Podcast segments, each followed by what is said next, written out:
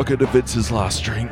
My name's Vince Hero. My last drink was 405 nights ago. Your boy's fucked. Your boy is fucked. I uh I don't know what time I recorded the podcast. I think it was it was one something. And then I went to sleep and then I was up again at about 5:30 and then I had to go to work and I've just got home and my eyes are closed. And it's probably not that entertaining to listen to. And I don't blame you if you have to go. And doesn't mean I don't want you to have a good weekend. And for some reason, the missus wants to fight me at the moment. And it's never enough. And I believe women are an unsolvable puzzle and that you'll never make them happy because they can't be happy. And it becomes even a crime not engaging, which is fucking insane.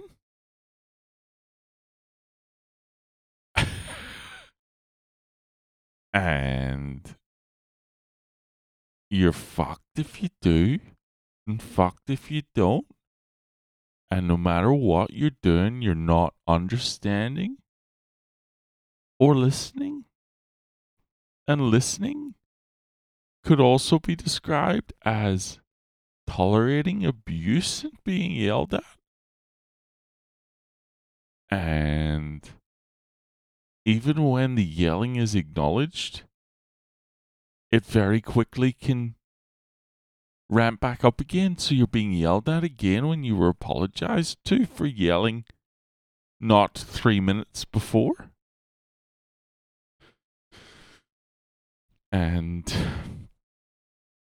I don't know where I'm going with this. But I tell you where I feel like going to the fucking pub.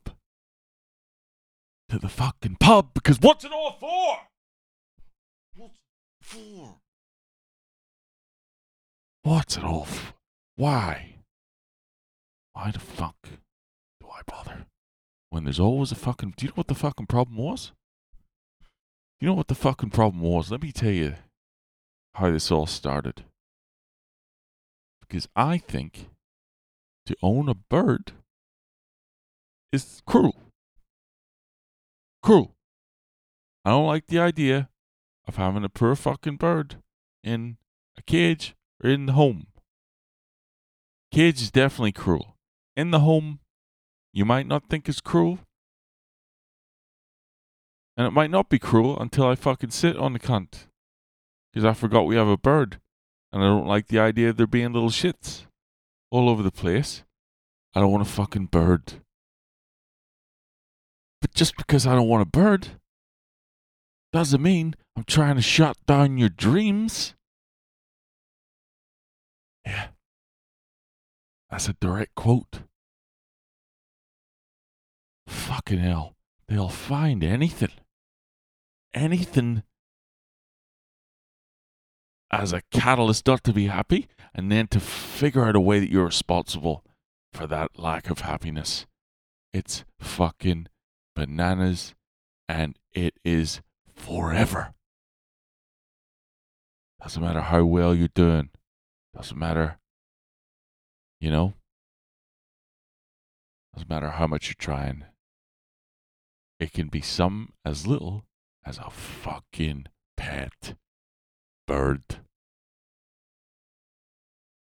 Absolutely ridiculous. Fucking hell. And the I can't I with the yelling. You know?